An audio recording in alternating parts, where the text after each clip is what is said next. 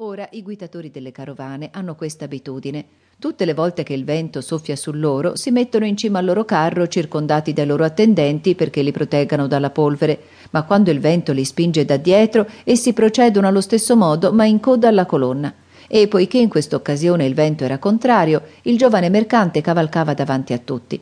Quando il demone si accorse che il mercante si avvicinava, egli spostò il suo carro da una parte e lo salutò gentilmente, chiedendogli dove stesse andando.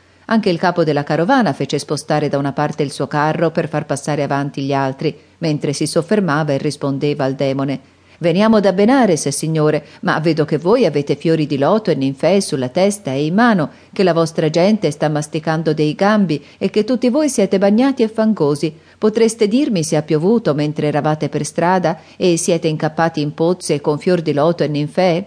Qui il demone esclamò Che dite? Bene, guardate quella striscia verde cupo nella foresta, e da lì in poi non c'è altro che acqua per tutto il bosco. Là piove sempre, gli stanni sono pieni, e da ogni parte ci sono laghi coperti di fior di loto e ninfee. Poi, mentre i carri passavano, chiese dove erano diretti. Al tal posto, fu la risposta. E che merci avete in questo carro o in quest'altro? Questa è quella. E che avrete mai in questo carro che sembra muoversi come se fosse stracarico?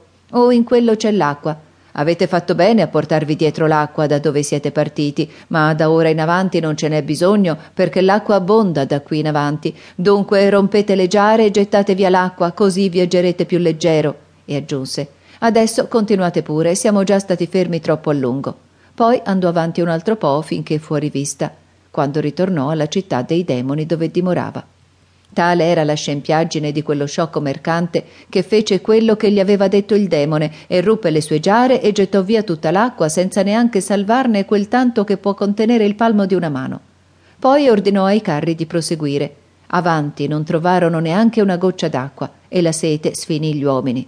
Continuarono a marciare tutto il giorno fino al tramonto, ma in quel momento slacciarono i buoi dai carri, fecero un quadrato e legarono i buoi alle ruote.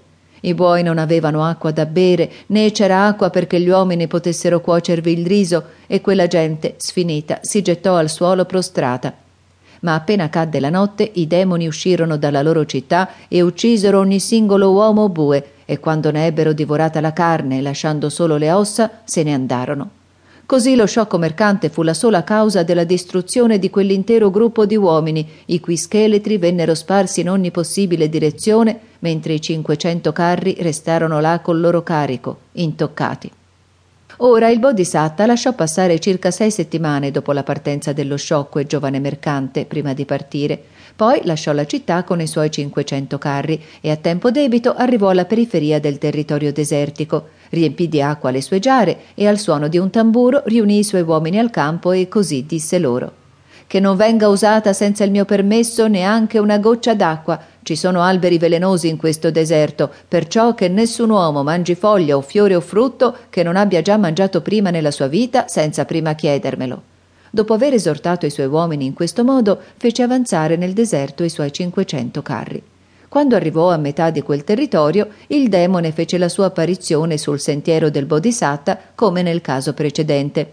Ma il Bodhisatta, appena si accorse della presenza del demone, vide oltre l'apparenza, perché pensò qui non c'è acqua, questo è un territorio desertico. Questa persona, con i suoi occhi rossi e il suo modo aggressivo, non getta alcuna ombra. Molto probabilmente ha ingannato lo sciocco giovane mercante che mi ha preceduto e lo ha indotto a gettar via l'acqua e poi, dopo aver aspettato che fossero tutti sfiniti, ha mangiato il mercante e tutti i suoi uomini.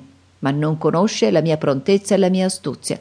E allora urlò al demone Andate via, noi siamo mercanti e non gettiamo via l'acqua che abbiamo prima di vederne dell'altra, ma quando ne vedremo dell'altra potremo deciderci a buttar via questa per alleggerire i nostri carri. Il demone andò avanti ancora un po' finché fu fuori vista e poi ritornò alla città dei demoni. Ma quando il demone se ne fu andato, gli uomini del Bodhisatta gli dissero Signore, abbiamo udito da quegli uomini che quella striscia nera è l'inizio della foresta, dove dicono che piove sempre. Avevano molti fiori di loto in mano e ninfee e ne mangiavano i gambi, mentre i loro capelli e vestiti gocciolavano d'acqua. Gettiamo via la nostra acqua e andremo più veloci con i carri più leggeri. All'udire queste parole, il Bodhisatta ordinò di fermarsi e radunò gli uomini. Ditemi, disse, Qualcuno fra voi ha mai udito che ci fossero dei laghi o degli stagni in questo deserto?